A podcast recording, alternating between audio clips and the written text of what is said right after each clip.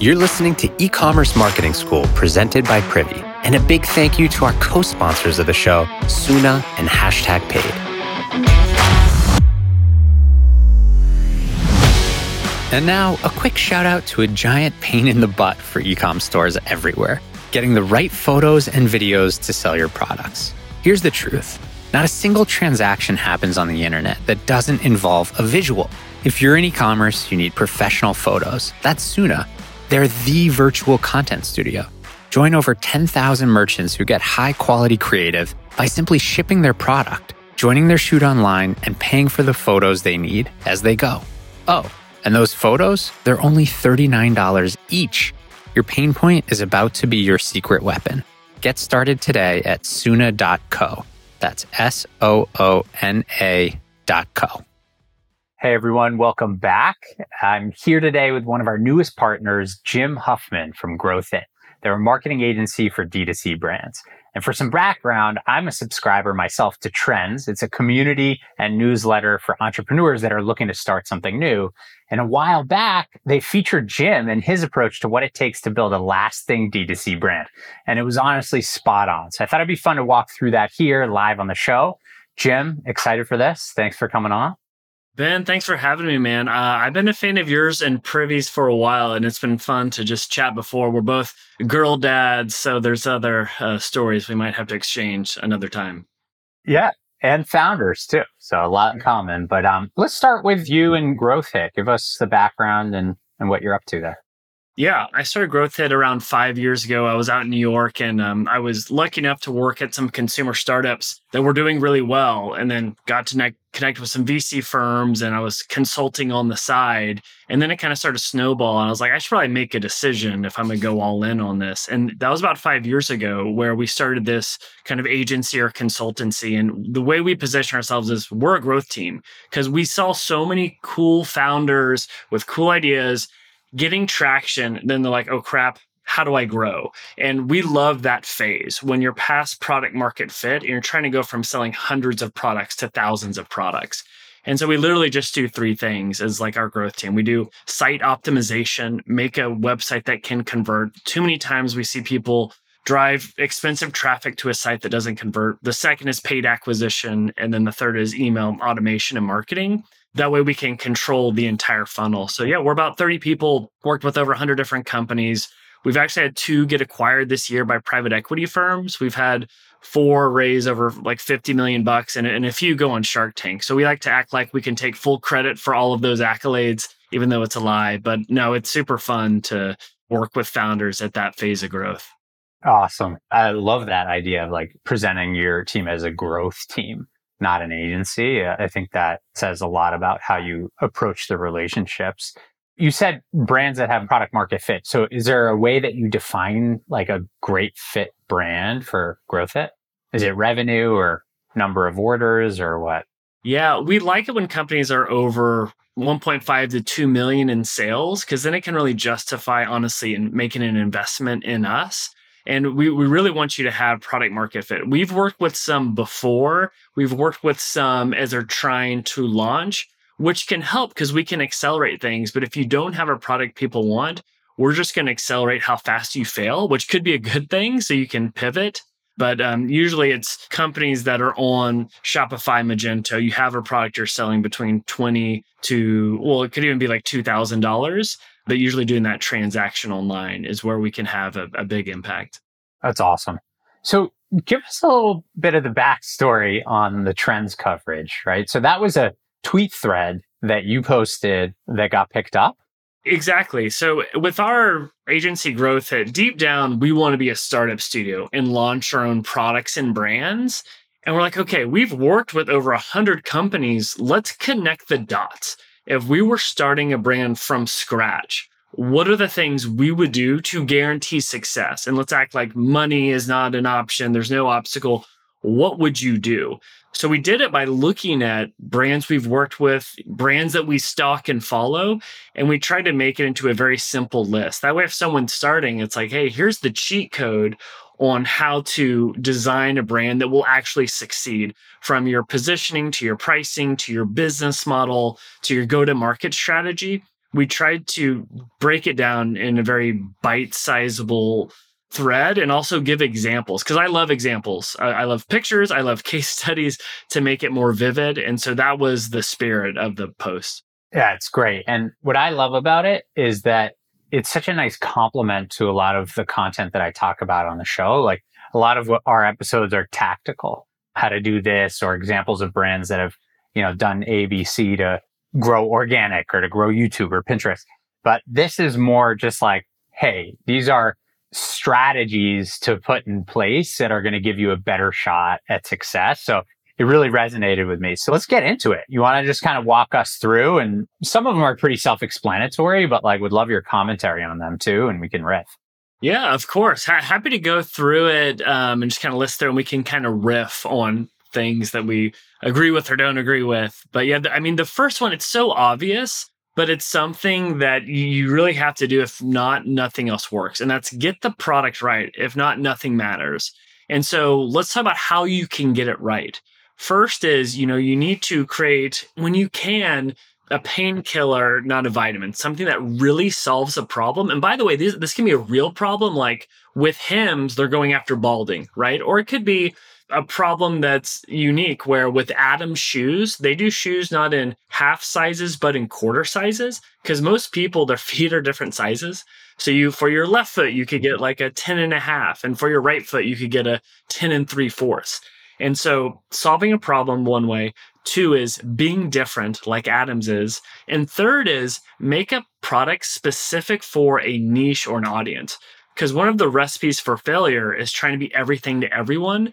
But if you go a step further and choose one audience where you make something for them, your conversion rate's going to go through the roof. Like, for example, Bala Shoes, they do shoes for nurses who are on their feet for 12 hours a day. And, you know, they can't market everybody, but for that audience, there's a reason why they did 1.5 million in their first seven days because of that. So, so that's one big one, which is, again, obvious, but it, if you do this right, your marketing is so much easier.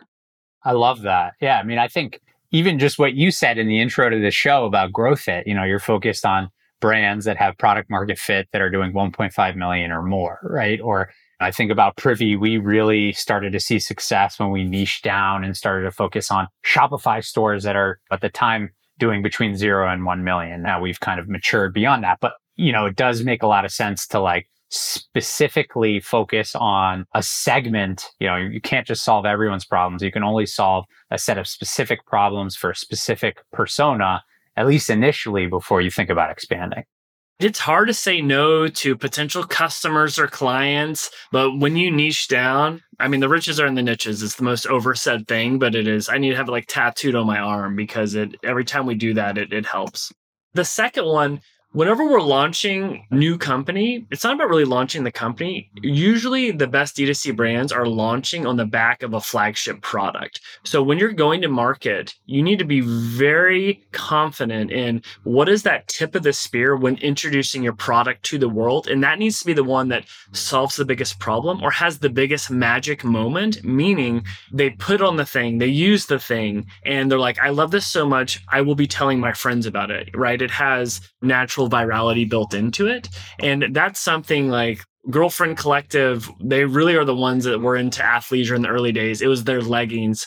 Bombas was their pants. Universal Standard is a size inclusive brand. They had a travel dress that looked really good, but it was good for traveling and it was very comfortable. So you want to know like what is that flagship product that's kind of the Trojan horse to get people in the door to then tell them about the brand. I love that. And I'm a huge believer like all the marketing tactics in the world and all the strategies in the world will not help you if you don't nail the product. It's everything. And whenever we talk about like nailing a product, you can go to market on features, you can go to market on benefits, you can go to market on a problem you're solving or a use case. We'll get into some fun use case examples, but um, it's not just like putting the product out there, but how do you speak to your customer in a way where it truly resonates, right? And so we kind of hit on this one, which is solving the real problem.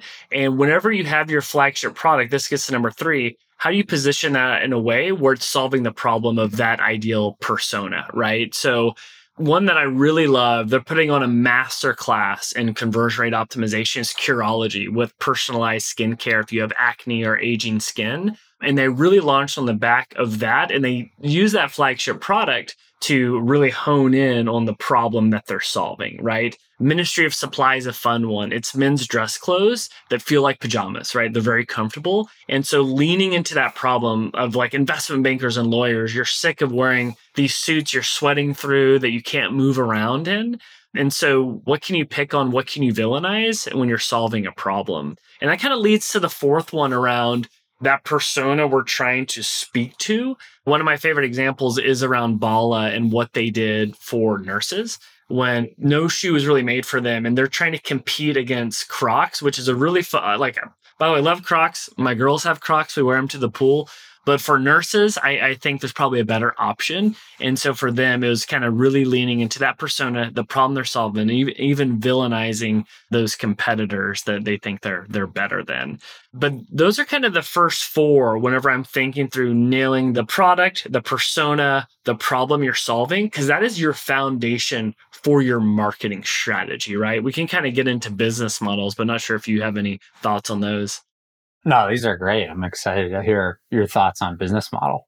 So it's like, okay, you've got this idea, you're going to market with it. The big question is, how do your unit economics make sense? Meaning, how much are you spending to acquire them? How much money will you make over the lifetime value? Or if you're a bootstrap business owner, how much money are you making in 90 days or in six months, right? So here's the holy grail of a business model for D2C high average order value, so over $100 Second is high repeat purchase rate, ideally more than one time a quarter. The third is a low return rate. So if you're in the beauty space, your return rate's usually super low. However, if you're in pants and shoes, your return rate can be high, right? 20 or 50%. Another thing is limited colors and sizes. Man, like having to be in pants would be very exhausting. Whereas, like, we're launching our own D2C product, it's a men's grooming product where there's no size runs, there's no colors. And then you also get bonus points if you can pull off the subscription model, right? Like Billie Razors and obviously like Harry's and Dollar Shave Club, really good at leaning into the trial, knowing that once they get you in and hooked, they're going to have reoccurring revenue every month. And so, whenever you're thinking through your business model, how can you do that? Because one thing that we struggle with with our D2C brand uh, that's in grooming, it's great repeat purchase rate. However, the average order value is 30 bucks. So how do we lift that, right? And get that to 70 or 90 through bundles or other packages or products. But it's something to think through because that business model will drive how much you can spend on growth and obviously impacts your your profit margins. Nice.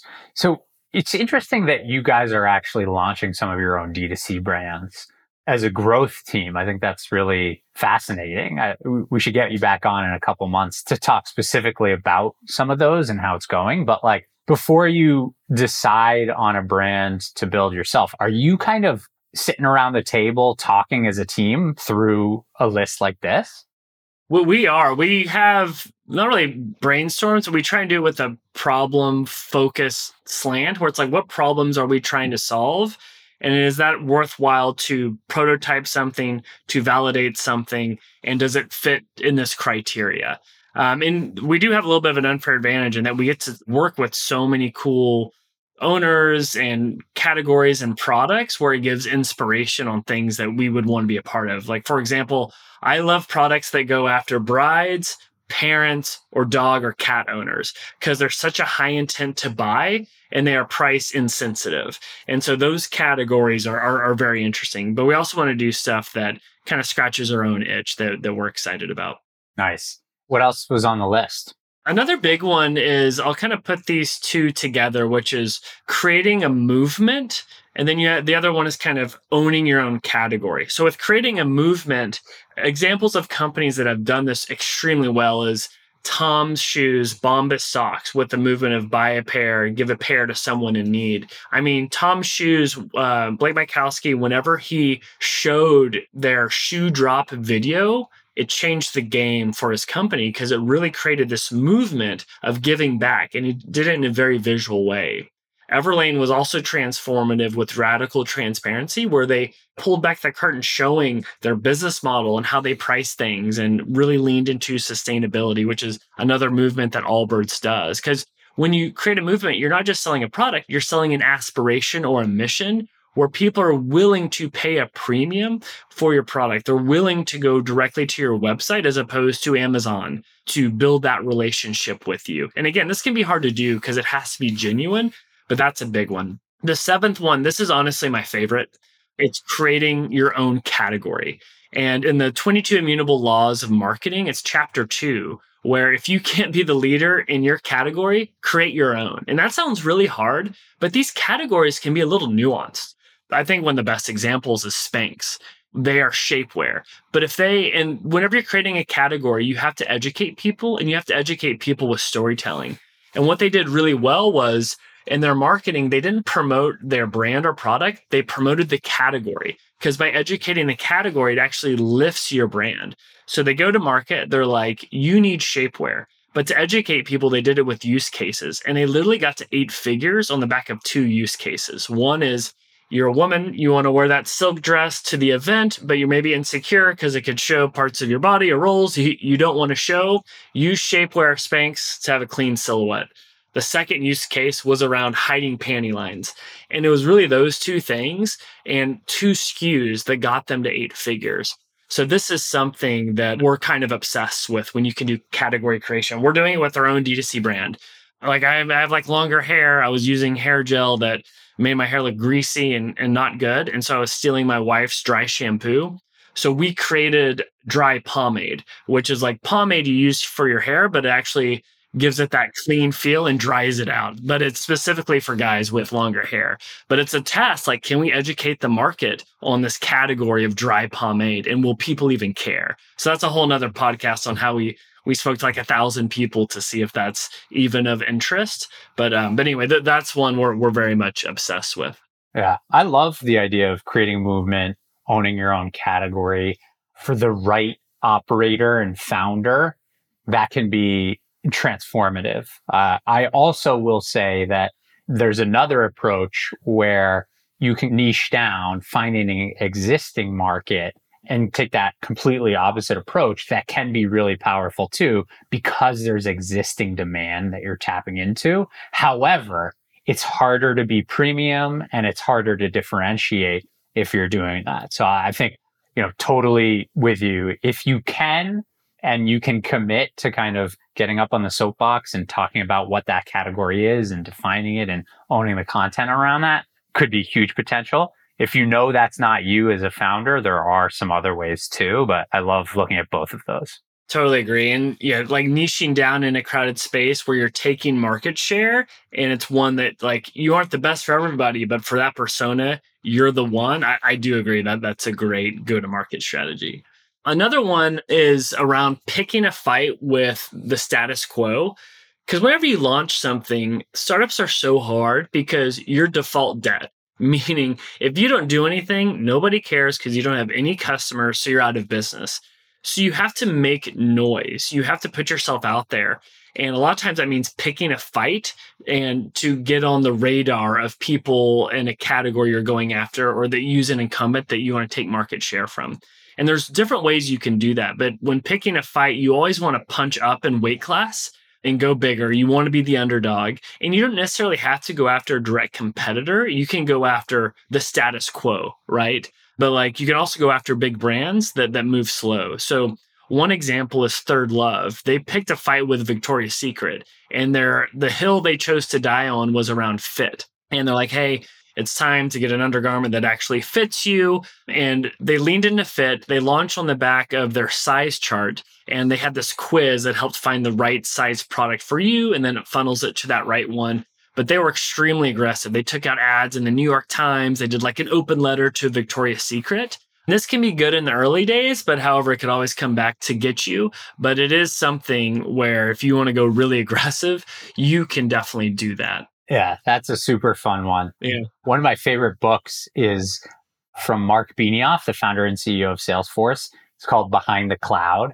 And I think he was like an early proponent of that idea of like picking a fight with the status quo, creating a villain from the incumbent. And I took away a lot of good lessons from that book. Highly recommend it. But yeah, Third Love's a, a great one. There's just countless examples of creating a villain or, or the status quo. It's good. All right, I need to read that one. I've not read that. That's that's a good recommendation. Um, very cool. Two other ones I'll hit on is one is building a community early. And now again, this isn't for everybody because to build a community, it has to be anchored around something that is genuine and authentic. But when you can do that, oh man, it is such an unfair advantage. I saw that firsthand with one of our clients, uh, Kreyol Essence it's this really impressive founder. Um, she makes Haitian black castor oil that you use if you have curly hair. It's more for black women. And her founding story is amazing. She was like literally kind of losing hair. This product saved her. Their community that they have drives their product roadmap, it drives their marketing strategy. And I mean, if she ever needs like an upvote or has a launch, she goes to the community and she can really mobilize them quite well. Glossier, Lululemon have done this really well. So that's one that's really nice. And then another one, number 10, I guess, is a cool product isn't enough. Too many times I see cool websites with cool products that have horrible conversion rates. And it's because people go to the site like, oh, that's interesting. Maybe I'll buy it later it's not just enough to throw up a, something that's interesting. You have to give people a reason to convert and to activate, right? And so testing different tactics for activation is something you need to be obsessed with, whether that's Third Love doing the Fit Finder, Curology giving you the first month free, then it converts to subscription. Mott Bow uh, with pants doing their home try on program, giving you multiple pants for free to try the right one for you. Beardbrand with their beard quiz even if you can use time as part of that offer where it gets delivered in x amount of time or if it doesn't work by this time like money back you need to give a, people a reason to convert today especially if you're in a price point of 30 to 150 200 dollars where it could uh, even be an impulse purchase that's something to definitely focus on. I like it I'll go through a few more. We have like turn your customers into marketers. This is one we're obsessed with, where the best growth engines are the ones that are able to grow in a way where they don't pay for it. And that means turning your customers and marketers. So, how do you engineer virality? So, one of the obvious ways is through referral mechanisms. Like with Harry's, they built up their wait list to over 100,000 by like, hey, you get on the wait list. And by the way, if you invite five people, you get free shaving cream. If you invite 25 people, you get a Winston's shave set. If you invite 50 people, you get free blades for a year. I mean, I don't even know 50 people, but they literally had, and for every sign up, they got eight invites. And that's how they got their list to 100,000 at launch. And Girlfriend Collective did something similar where they gave away free leggings to people that shared it online. And um, that acquisition strategy, those people that shared had a higher repeat purchase rate than people they got through ads. Obviously, you got to watch out if it gets out on the deal sites, but it was super impactful doing that one. And so that's something even with our own brand, we're like, how do we make this thing go viral? And we're baking into our budget how we are willing to give away products for people doing these shares because, you know, we're not some VC backed brand. We've got to be creative in how we acquire companies.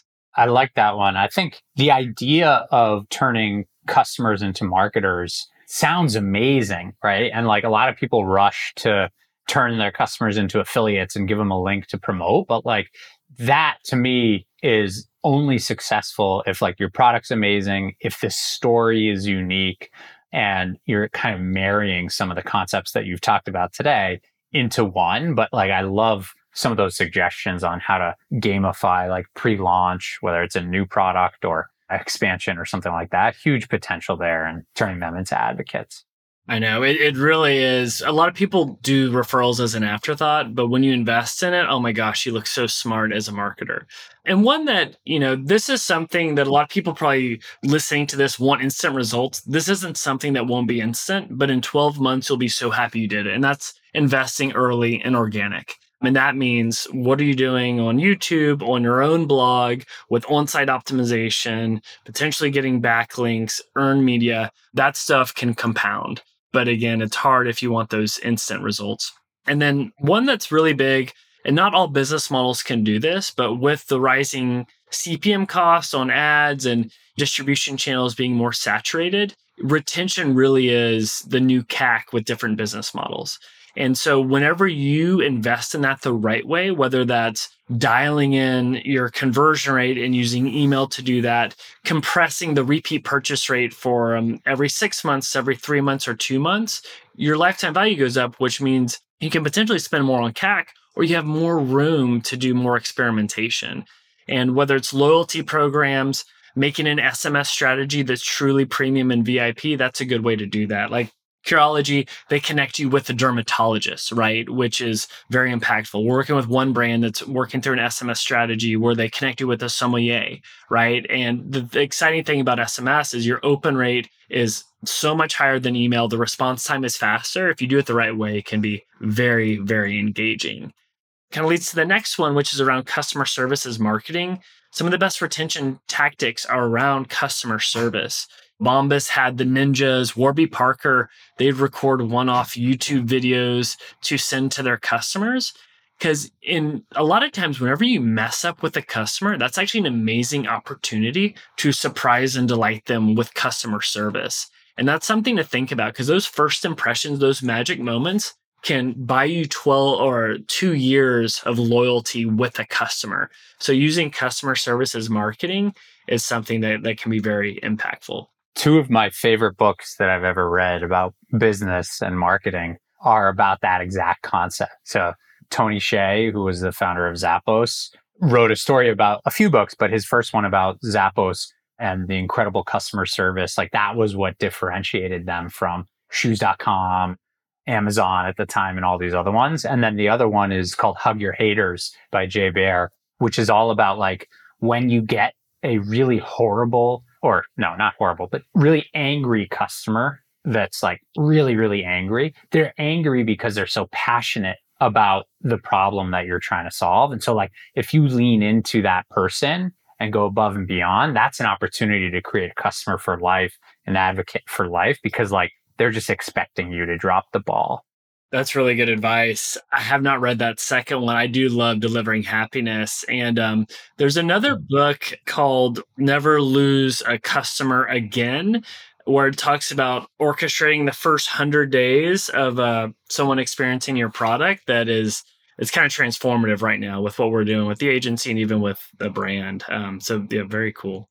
Okay, I'll, I'll kind of combine these next three. So one is build your growth strategy around your seasonal dips and spikes. And, and I'll talk about that in relation to social ads and Google ads. So when I say your seasonal spikes, pick, picture your 12 months. There's naturally going to be two peaks. And my guess is Q4 is probably one. Maybe if you're in the fitness space, it's uh, Q1 around New Year, New You. Maybe if you're, I don't know, swimsuits or dresses for uh, bridesmaids, it's around Q2 leading up to the summer months. So you have these two peaks. That also means like maybe Q3 and Q1, you're going to have these dips. So, how does your strategy align with the demand? So, in those high demand times, you need to maximize demand dial in CRO, dial in your email campaigns to maximize sales, your ad campaigns. But in those troughs, you've got to engineer demand. That means you need to be more innovative and creative with partnerships, collaborations, product drops, picking a fight.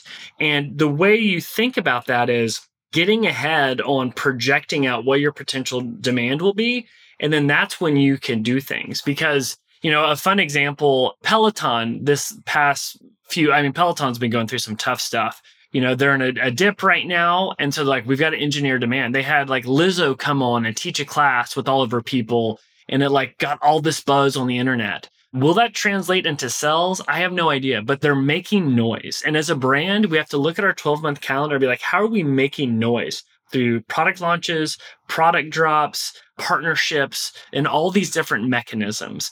And so anyway, we, we could kind of riff on that, but that's something that I I hate it when I see people not thinking this through. The best brands are the ones that are making noise every single month in creative and innovative ways. And we have a whole playbook on different things you could do there, but that's a big one. And a way to think about it is kind of leads to the next two things. With your growth tactics, you have channels that are always on. You're always doing, you're probably always doing your ads to some extent. You're always doing some sort of content marketing But what are the things that are burst? Things that you kind of do that are more of like boost.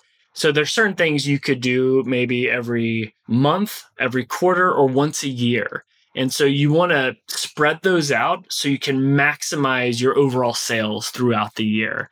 And so those are things that we're thinking through when building the strategy. I mean, happy to talk about that. And then we could even get tactical in some of the ad stuff that we're seeing as well. Yeah, we talk a lot over the last couple years about marketable moments and creating your own demand. And like, I love that line of thinking. Like, yes, anytime you're dropping a new product or you've got a big national holiday, like those are obvious times. But like, what can you as a operator or a team do to continue building momentum and make some noise outside of those? I think is a really important thing to spend time on as a team. Oh yeah, it's everything. A few things, just like on like I think everybody's like, oh, the 14.5 iOS update killed how we do paid acquisition on Meta, Facebook, and Instagram. And it definitely has. I mean, you do want to diversify in general so you're not dependent on any one channel. However, like we actually work with, well, they were the Facebook disruption team, people that control the algorithm. We've had some of our best success in the past four months. We have changed how we optimize our ads four times since the iOS update. But I mean, Facebook has not updated their interest based targeting in over four years. People are still using that for targeting. It's not as efficient. Even lookalikes have been neglected. And so, really, it's about leaning into your creative, your flagship products, the point of differentiation, the problems they solve, because the creative allows them to use that to target the right audience as long as you're giving it that open room to get out of learning, meaning you're getting over 50 events in a week then it gets out of learning, gets into optimization, and it can find people based off that creative. So it's really over investing in your creative assets. Obviously, account architecture is huge, but then after that, like the other targeting isn't as impactful. But if you can do that combined with your Google Ads strategy, whether it's your your branded keywords, non-branded, competitive keywords, Google Shopping, you're getting that intent-based search versus the more editorial-based targeting that can really be a, a superpower if you know how to pull those levers the right way. But um, again, as opposed to organic, those are the quick ways to get growth. But you want to do it the right way so you don't just hand money over to Google and Facebook without getting anything in return, which we've all been guilty of. Oh, yeah. Of course. I think everyone can relate. Yeah. So this has been amazing. I mean, jam packed with examples and strategies. What are the last couple to bring us home, Jim? Yeah. I mean, just don't reinvent the wheel whenever you're doing your tech stack. Use Shopify, use Privy, things that are proven. People want to get real fancy and you're starting out, don't do that. Know your numbers, understand margins, your CAC, your LTV, your return rate. So you, truly can invest in growth the, the right way. And then finally, I mean, it kind of aligns with what you and I both do, but it's invest early in product and conversion rate optimization, and everything else will look better, whether it's I'm, I'm not trying to make a plug for you guys, but like Privy's fantastic. Whether it's having a dialed in conversion rate or uh, building an email list, oh man, it's such an unfair advantage. We even launched a productized service called One Day Design, where we can help you design a, a landing page that converts for e commerce companies very quickly. So you wouldn't have to pay for our expensive agency, but set that foundation and that can really unlock opportunities you can do for growth. Love it. What an incredible list. I think this is probably the most jam packed episode on different strategies to think about for launching or growing. Amazing having you on, Jim. Really, really appreciate it. And I'm actually excited. I'm going to be joining you on your podcast Friday. I think it is, right? That's right. Two times in a week. We're really accelerating this relationship. But I know, man, I'm I have so much I want to pick your brain on with everything you've built and the acquisition. And so no, man, I'm excited to compare notes.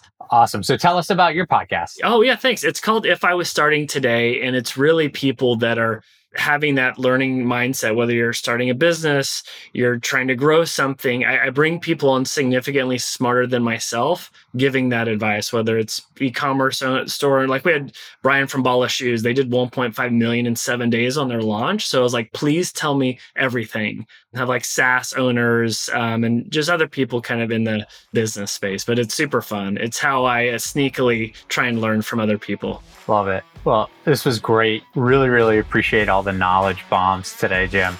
and uh, appreciate our partnership with GrowthHit over the years and excited to do more together. Awesome. Yeah, Ben, thank you so much, man.